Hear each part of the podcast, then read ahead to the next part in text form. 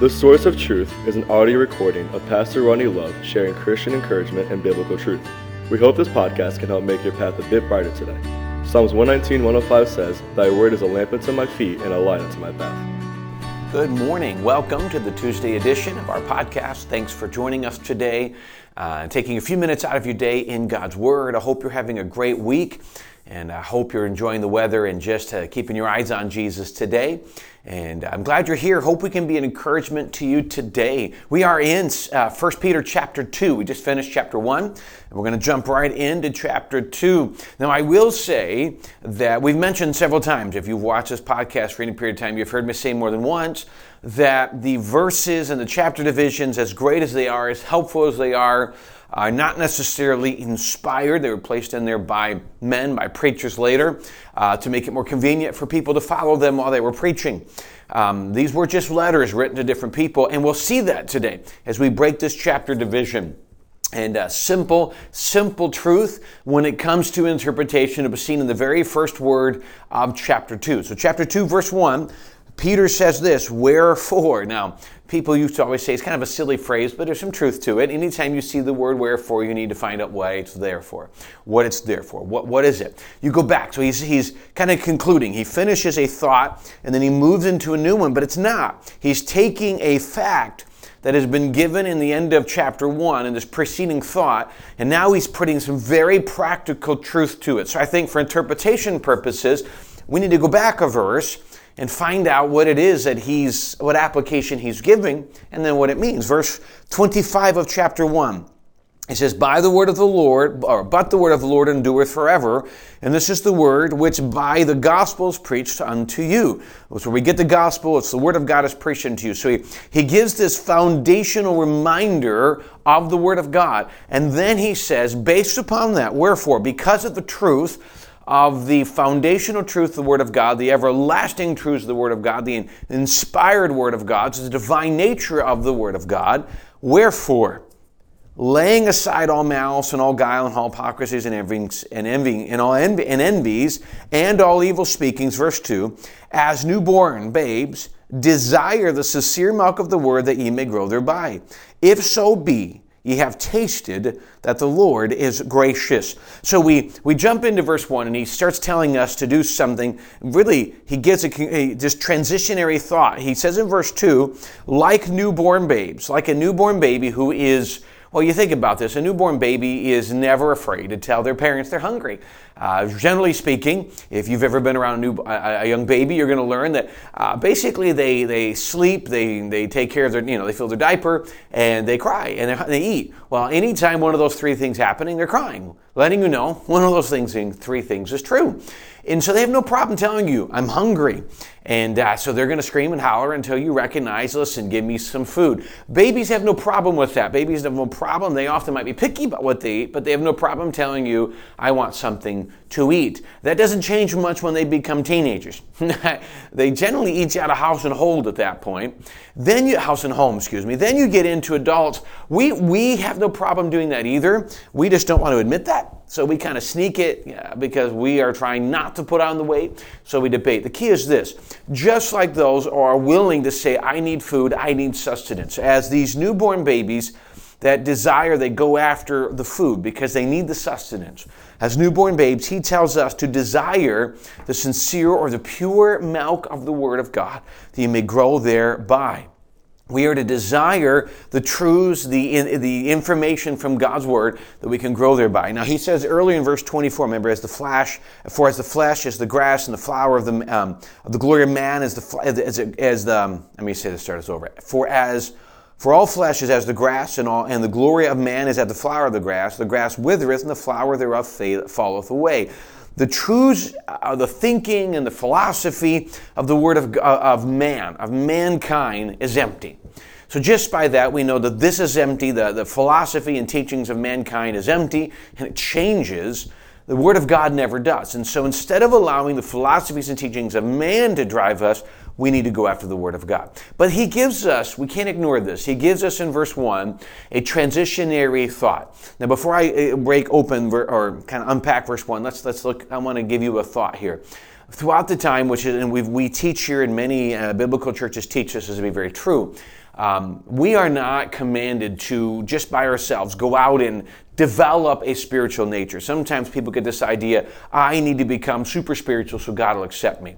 God accepts me as as, are, but he, as, as I am, but He's pleased as I grow in Him. Growing in Him requires two things. Okay, number one, it requires the movement of the Holy Spirit to teach me where I need to go, but then it requires me to do something with that. Now, really, that first one requires a little bit of myself too. How can I grow in God if I don't know what it is that God wants me to grow in? And one thing I've learned, God is not going to force His will His on me. He's going to offer His will to me for me to follow, but I must choose to follow it. Sunday morning, we ended our message from Luke 9 23. If any man will come after me, then he gives some instructions. That first verse is, it's a conditional clause. I don't have to do it. But if I want to, here are some things that are going to become true of that. He understands that not every person is going to choose to follow him, not every person is going to choose to follow his will. But if you want to, here are some simple ways to do that and some battles that will come and some blessings that will come as a result of it.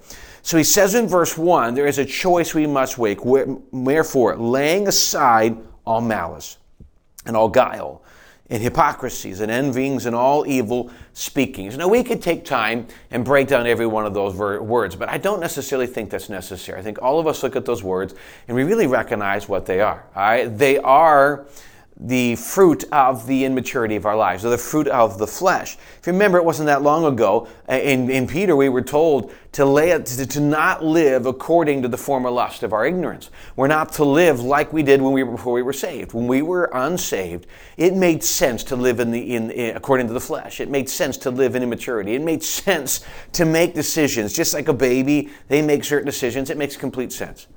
We have been saved. We have Christ. It doesn't make sense to live that way anymore. So then what he does is he places a thought here where he says, listen, we have the Word of God, and I'm going to tell you to grow in the Word of God. But before you can grow in the Word of God, you must choose to grow in the Word of God. And before you can choose to grow in the Word of God, you must choose to not live according to the way it was before you got saved. These things are nat- natural. Laying aside malice and guile and hypocrisies and envyings and evil speakings, those things are nat- natural to the human flesh. By nature, we will do those things. So he is telling us not to do those things, and it's a choice I have. Here's, a, here's I guess, a more simplistic way to put it. Paul, even in the New Testament, mentioned there's this battle between the flesh and there's the battle between the spirit. There's a part of me that is crazy, that is old, that just wants to live in sin. Then there's that new part of me, that new man that wants to follow God and wants to grow. I must choose which one of those directions I will go. I have both of them in me. What will I do? Where will I follow? Which one of those am I going to feed? Am I going to feed the flesh and the, in the immature fleshly side, or am I going to feed the spirit and grow? So then he tells us to put away, and then, like babes, how do I grow? Desire the sincere milk of the word that you may grow thereby. I must come to the word of God. Please understand that I believe the preaching of the word of God and things like this are necessary.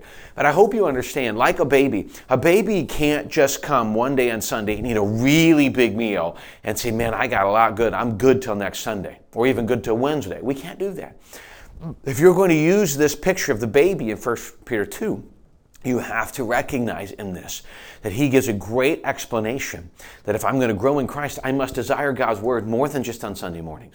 Please understand that Sunday morning, I hope that, you know, even our church, that you get some great truths from God's word. But I hope you understand there's so much more. A preacher, whether he preaches 35 minutes or an hour and 35 minutes, cannot exhaust all the truths of the word of God. One, and even if you just take one verse, one of the reasons is what God gives him to teach from that verse on Sunday is going to be different than for what you need. You could preach that same section of Scripture six times or ten times and get something brand new from it because God's Word's alive. So when I go, I must go to the Word myself. I must, Lord, what do you want from me today? What do you want from me today that I can learn? Now, sometimes we say, well, then I've got to read, you know, all of the book of Genesis or all the book of First Peter. Now, eh, First Peter's quicker than Genesis. You understand my point? God is not looking for us to exhaust and say, Well, I've read all of the New Testament today.